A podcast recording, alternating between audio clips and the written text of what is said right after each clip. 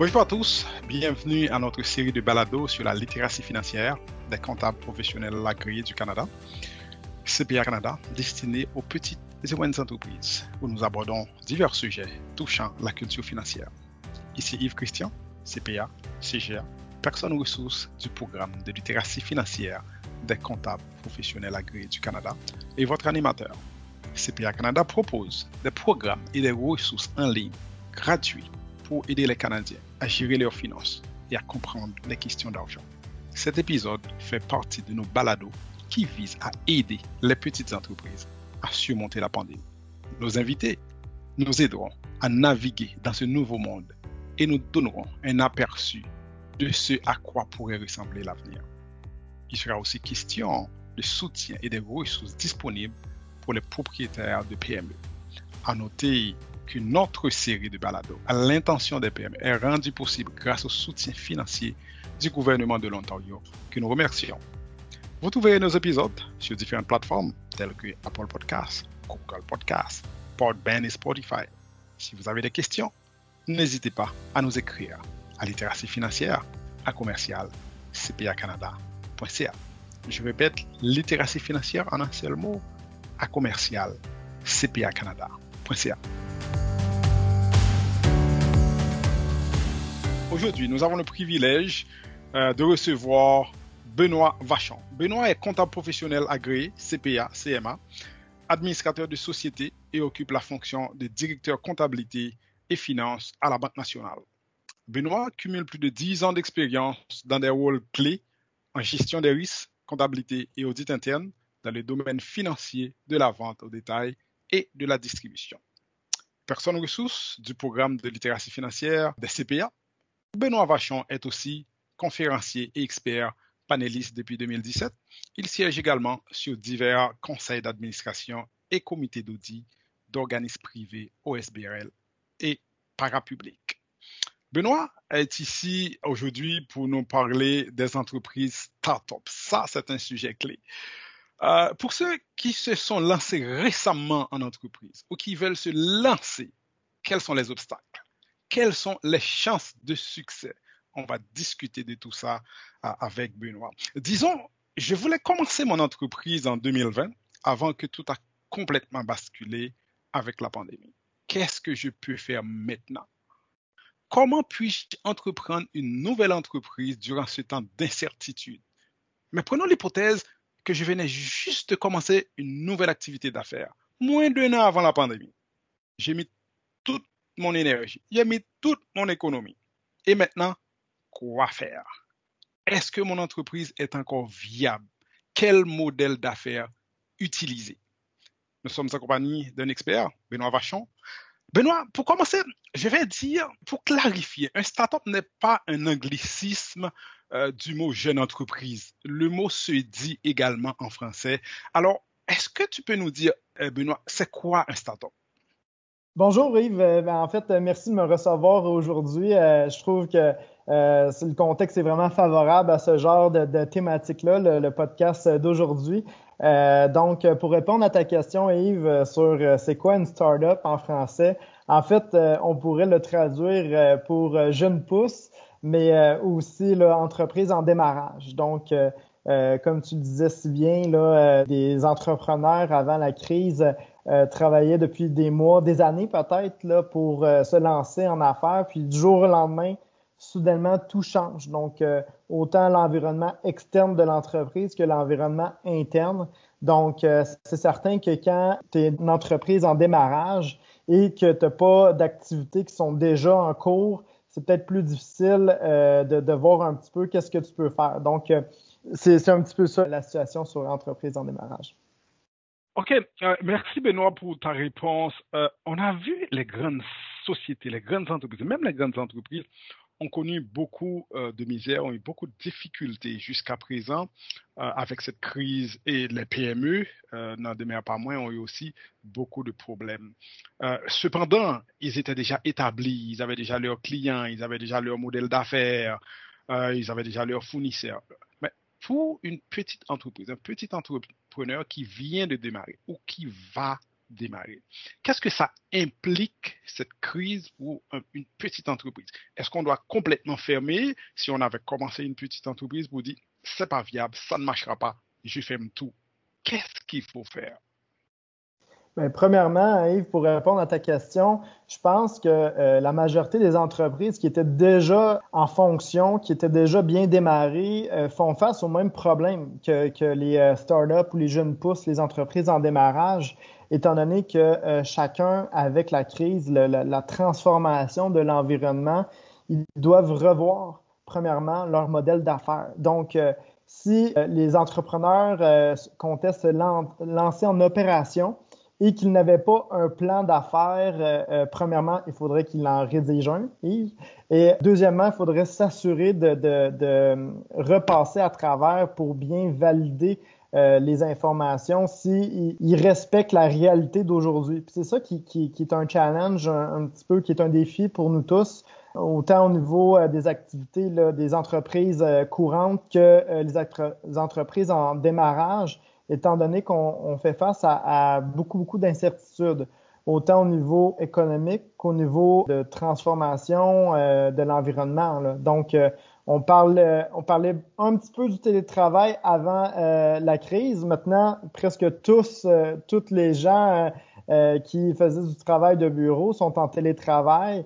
Je pense, si on prend l'exemple là, que ce soit des géants comme Facebook, Google, ou bien Spotify, ils ont tous annoncé que leurs employés auraient la possibilité d'être en télétravail continu. Fait que c'est des choses qui est quand même qu'on n'imaginait même pas avant le début de la crise, là. Fait que je pense que pour répondre à ta question, ben c'est certain que le point de départ, c'est vraiment de revisiter son plan d'affaires. OK. Quand tu parles de réévaluer le plan d'affaires de la petite entreprise, qu'est-ce qu'on entend par là? Est-ce qu'on entend par là que l'entreprise doit dire, bon, j'étais dans ce domaine-ci, dans cette industrie-là, je ne vais plus rester dans cette industrie-là, j'étais dans ce domaine-ci, je vais changer de domaine, d'industrie, je vais changer de fournisseur, je vais viser un autre type de clientèle. Comment la petite entreprise peut changer son plan d'affaires? Comme j'ai dit, la personne a passé 2 ans à travailler sur un projet. Et tout d'un coup, on dit, ben, ça ne marchera pas. Comme on a pris un exemple simple, j'ai pris 2 ans à travailler, quelqu'un a pris 2 ans à travailler pour monter une agence de voyage. Mais c'est ce que je savais, j'avais déjà une liste de clients, j'avais déjà mes fournisseurs, je savais déjà les destinations. Et tout à coup, maintenant, l'industrie du tourisme, l'industrie du voyage, là, est quand même très précaire. Alors, comment une société comme celle-là peut évaluer son plan d'affaires? Comment un entrepreneur qui avait un plan de ce genre peut réévaluer son plan d'affaires? Bien, Yves, je pense que tu as mis le doigt sur probablement l'industrie la plus difficile ou qui a été le plus durement impactée. C'est certain que les agences de voyage ont été lourdement affectées là, par la crise. Je pense qu'il faut se rappeler là, c'est que l'entrepreneurship là, ça fait beaucoup une des compétences clés là, c'est la résilience. Donc la capacité aussi là à faire face aux défis, aux obstacles que l'entreprise pourrait avoir au fil de ses activités.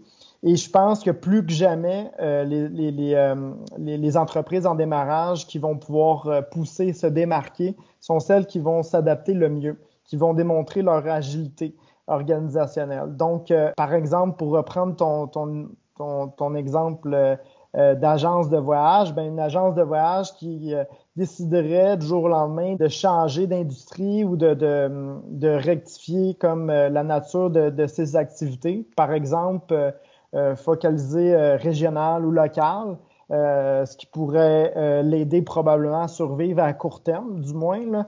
Je crois que ça serait super, mais c'est certain qu'il faut aussi prévoir le moyen et le long terme, étant donné que c'est un secteur avec justement là, qui est la compétition sur l'Internet, qui faisait déjà face à beaucoup de pression.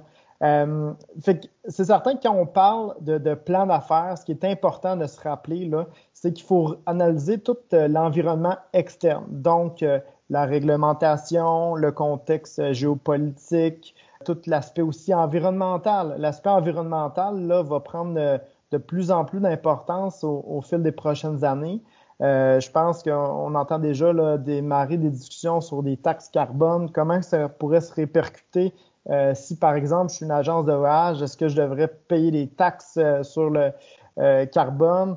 Et là, je tiens à préciser, Yves, je veux pas décourager ceux qui voulaient se partir une agence de voyage. Là, je trouve juste que c'est un très bon exemple et que qui font face à des questions assez difficiles, puis beaucoup de pression avec le contexte actuel.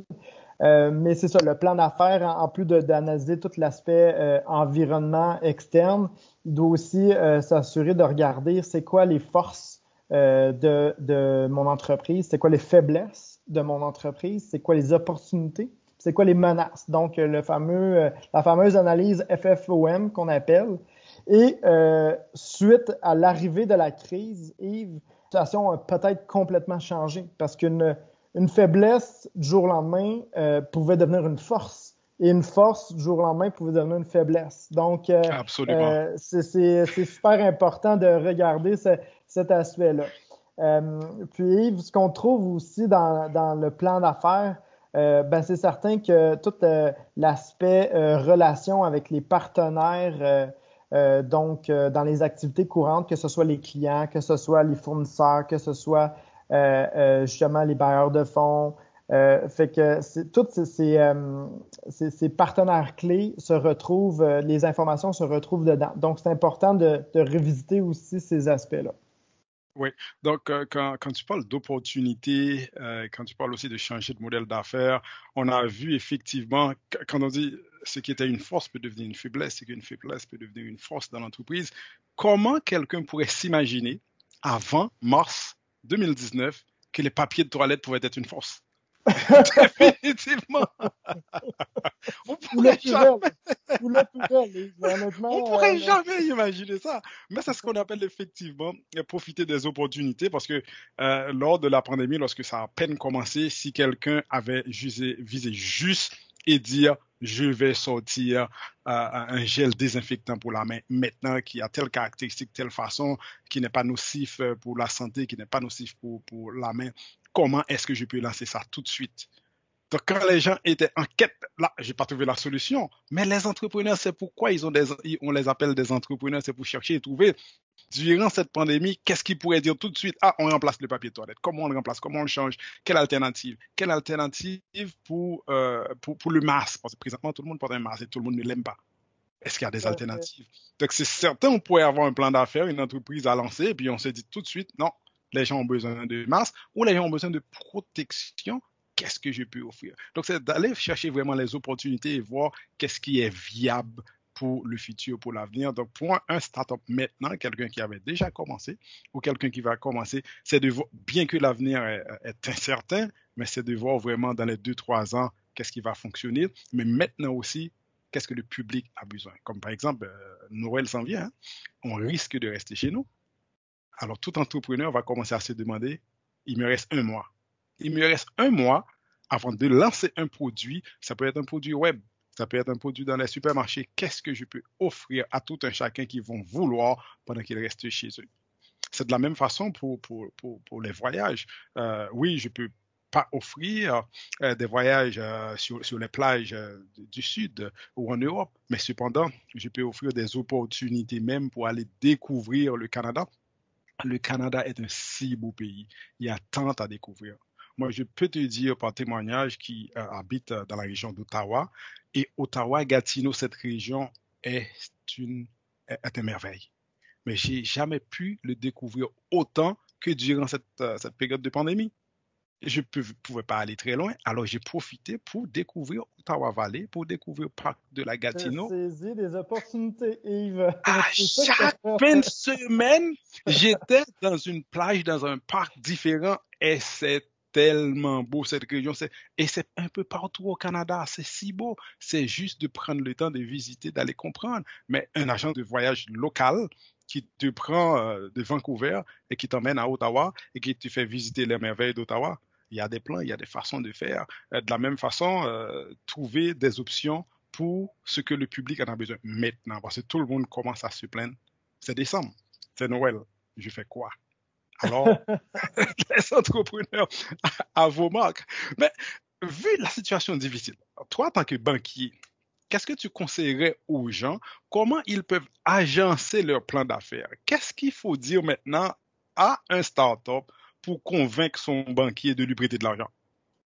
Bien, c'est certain, Yves, mon nom personnel là, là-dessus, là, mais ce que je peux dire aussi, là, c'est peut-être c'est bien de saisir des opportunités, mais il faut que ça corresponde bien aussi au modèle d'affaires de l'entreprise. Je peux te donner des exemples de certaines personnes qui j'ai reçu un coup de fil, bon, j'ai acheté 30 000 masques, je veux les vendre, OK, mais là, ça fait partie, c'est où dans l'équation pour ton modèle d'affaires? Comment tu vas pouvoir assurer la distribution ou la vente de ces masques-là? Est-ce que c'est juste une passe, entre guillemets, d'argent que tu veux faire ou c'est vraiment quelque chose que tu veux changer ton organisation, ton entreprise pour qu'elle puisse répondre à ce genre de besoins-là pour ta clientèle? Fait que ça, c'est le genre incroyable d'exemple qu'on a vu là, des gens qui saisissaient l'opportunité, justement, mais qui n'avaient pas pensé à leur modèle d'affaires puis à plus moyen, plus long terme.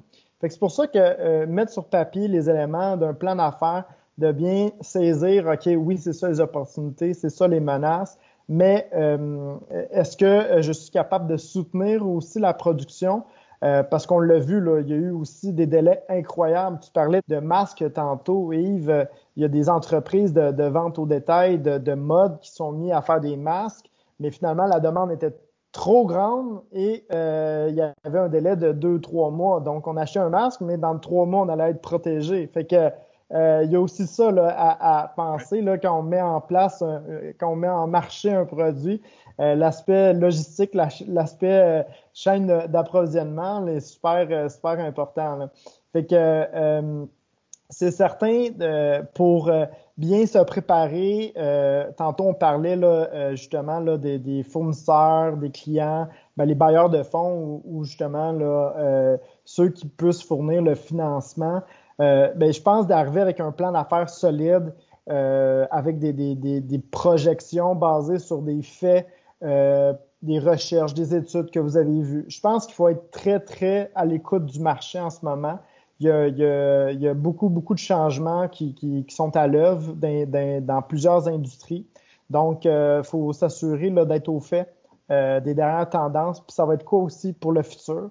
Je pense qu'une des grosses questions en ce moment, justement, il y en a certains qui se disent, bon, tout le monde est en télétravail aujourd'hui, mais est-ce que ça va être soutenable dans 10 ans que tout le monde soit encore en télétravail ou personne va avoir la même mobilisation, la même créativité? Fait que je pense que peut-être que les entrepreneurs doivent aussi se poser la question, est-ce que j'ai besoin de local toujours, oui ou non? Parce qu'il y en a qui se sont dit, ah, j'ai plus besoin de locaux pour mes employés, mais en même temps, peut-être que dans 2 ans, il va dire, ouais, j'ai peut-être besoin d'un local finalement. Fait que d'avoir la vision moyen-long terme est super importante. Puis je pense que ça peut amener quelque chose aussi d'un peu plus robuste quand on rencontre des parties prenantes là, pour aller chercher du financement. Puis je pense aussi là, de regarder justement là, la gestion aussi. On parle beaucoup d'entreprises en démarrage, mais si on part avec une certaine somme, un certain montant là, d'avoir une bonne gestion de sa trésorerie puis de son crédit aussi, ça va juste être, je pense, des bons atouts pour l'entrepreneur qui va rencontrer ses partenaires. Ouais. Ce que je vais dire va paraître anodin et peut-être que nos auditeurs vont dire, mais qu'est-ce qu'il raconte? Est-ce que ce n'est pas de préférence une très bonne opportunité pour les startups, la pandémie?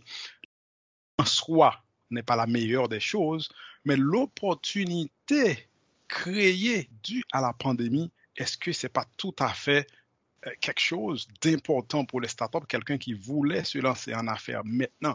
Parce qu'on a constaté qu'il y a tellement d'opportunités.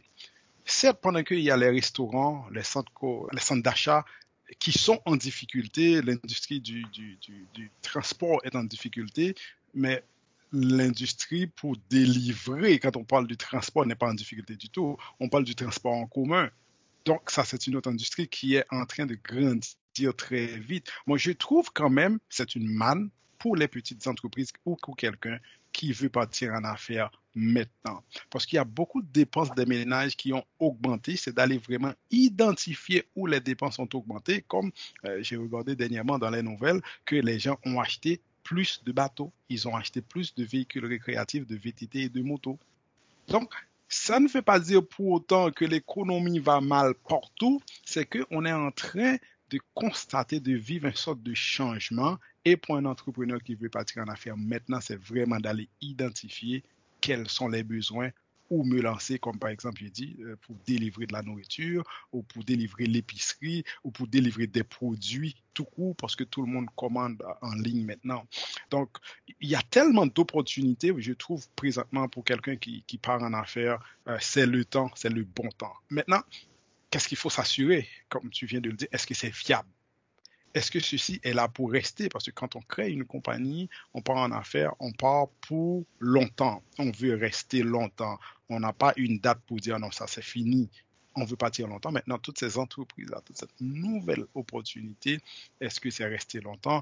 Et comment est-ce que, d'après toi, comment est-ce qu'on peut s'assurer que le modèle d'affaires est viable? L'entreprise que je rentre dans cette partie d'entreprise-là maintenant, c'est viable, ça va rester longtemps. Je pense que tu as abordé de nombreux points, là, c'est certain. Je pense que oui, la pandémie, elle amène, on s'aperçoit qu'elle amène de beaucoup de nouveaux besoins, entre guillemets.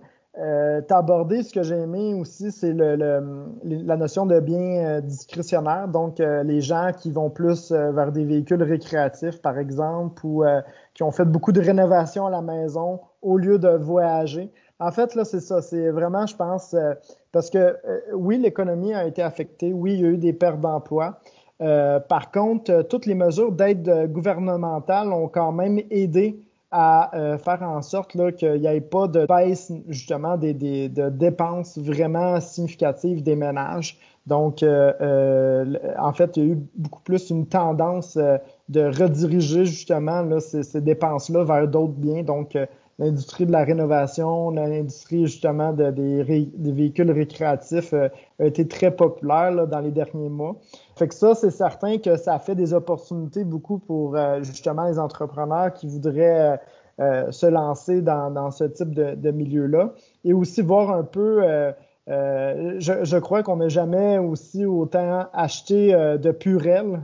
Fait que ça, de gel désinfectant ou de masques, on n'avait jamais même pensé pour la majorité d'entre nous, acheter ça par le passé. Maintenant, il y en a qui font un petit peu de la mode avec les masques ou un design particulier. Fait que je pense qu'il y a beaucoup d'opportunités, effectivement. Puis comment qu'on peut s'assurer justement que ça soit viable puis que ça soit durable. Là, je crois, comme je mentionnais tantôt, là, vraiment là, que les startups ou les entreprises en démarrage doivent être très, très résilientes et agiles. Donc, s'adapter rapidement, adapter leur modèle d'affaires rapidement aux besoins des clients et de leur industrie. Tu parlais des restaurants tantôt. La restauration a été durement touchée à cause justement des mesures sanitaires en place par les différents gouvernements. Mais il y a quand même des restaurants qui ont ouvert, qui ont décidé de changer complètement leur modèle d'affaires, de faire de la livraison parce qu'il y en a qui n'aiment pas ça cuisiner à la maison. Fait que maintenant, avant, ils ne faisaient pas de livraison. Maintenant, ils font exclusivement la livraison. Puis il y a quand même, c'est ça, de l'opportunité pour les gens qui peuvent s'adapter rapidement. Fait que dans le fond, pour assurer la viabilité d'une entreprise, je pense que c'est la flexibilité, en fait, du modèle d'affaires. Donc, si on se dit non, ça va être ça, moi, puis je change rien du tout, je pense qu'on part dans la mauvaise direction, c'est certain. La flexibilité du modèle d'affaires, j'aime ce mot beaucoup parce que... Flexibilité, je pense que ça va revenir, flexibilité. Oui, définitivement.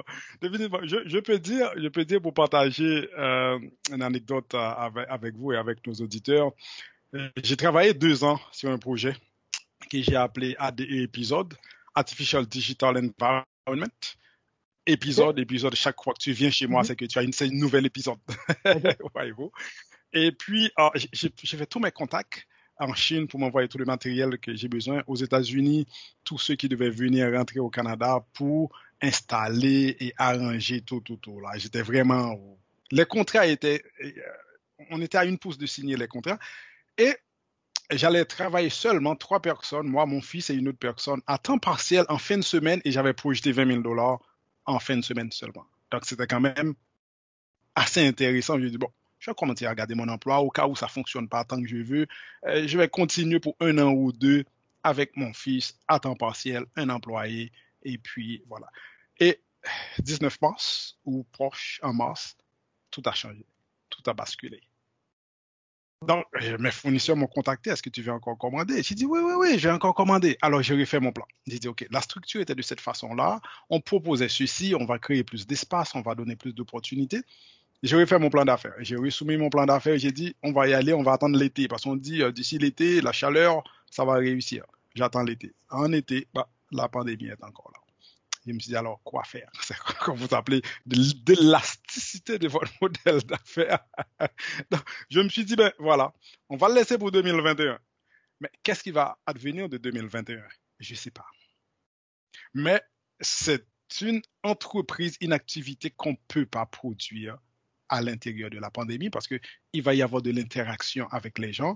Je me demande si j'avais déjà commencé, j'avais déjà fait toute cette dépense, qu'est-ce que j'aurais fait pour rester viable ou pour me convertir en quelque chose d'autre, c'est difficile. Mais en même temps, qu'est-ce que j'ai fait? Puisque toute la structure était là, presque tout était déjà là, je me suis dit, je ne vais pas rester les bras croisés. Pendant que cette partie-là, elle est transférée pour l'année prochaine, il y a une autre partie qui va pouvoir fonctionner cette année. Alors, j'ai décidé d'ouvrir Château-Cumberland. Château-Cumberland, c'est quoi? C'est tout simplement une entreprise qui va offrir aux gens des cérémonies de mariage à l'extérieur. Qu'est-ce que nous avons fait dans ce modèle d'affaires? Pendant qu'il y a des restaurants qui ferment, c'est ce qu'on appelle opportunité, des restaurants se ferment, des hôtels et des salles de réception, ils ferment, alors ils liquident. Alors on achète leur stock à bon marché. Et puis nous avons dit... Donc tu vois, Yves, nous allons prendre une chance. Oui, nous allons prendre une chance. C'est ça. Parce que encore une fois, c'est dire qu'est-ce que les gens ont besoin. On peut se tromper, mais c'est ça l'entrepreneur. Il faut prendre des risques aussi, tout en calculant vos risques, à savoir, après la pandémie, les gens vont vouloir. Il y a beaucoup de gens qui ont dû reporter leur mariage. Les gens vont vouloir se marier. Les gens vont vouloir sortir dehors. Donc, nous voulons leur offrir quelque chose. Nous disons, OK, Château-Cumberland est là. Nous allons prendre des réservations. Pour l'année prochaine, nous commençons à prendre des réservations. Donc, nous avons pu acheter tous nos matériels à rabais, tous nos fournitures à rabais, et attendre que la manne, parce qu'à un certain moment, il faut croire dans l'avenir aussi. On sait que la pandémie, oui, c'est une pandémie, c'est pas la première, et on doit trouver une solution, on doit s'en sortir. C'est ce que tu appelles la résilience. Un bon entrepreneur, c'est ça, il faut avoir de la résilience, mais en même temps aussi, il faut avoir cette élasticité-là pour faire les changements quand c'est le temps de faire les changements. Et il faut croire dans l'avenir. Parce que c'est certain, nous ne pouvons pas rester, nous ne pouvons pas continuer à vivre dans cette situation, dans cette condition. Il faut qu'il y ait du changement et il faut se préparer. Start-up, petit entrepreneur, sois prêt. Soyez prêt pour le futur parce que le futur est à nos portes. C'est tout simplement essayer de déterminer, de prévoir qu'est-ce qui s'en vient, où il faut s'aligner, qu'est-ce que le public a besoin. Yves, je pense que tu amènes aussi un point intéressant. Tu as mentionné l'aspect risque. Puis ça, je veux faire une parenthèse pour les auditeurs là, parce que je trouve ça super important.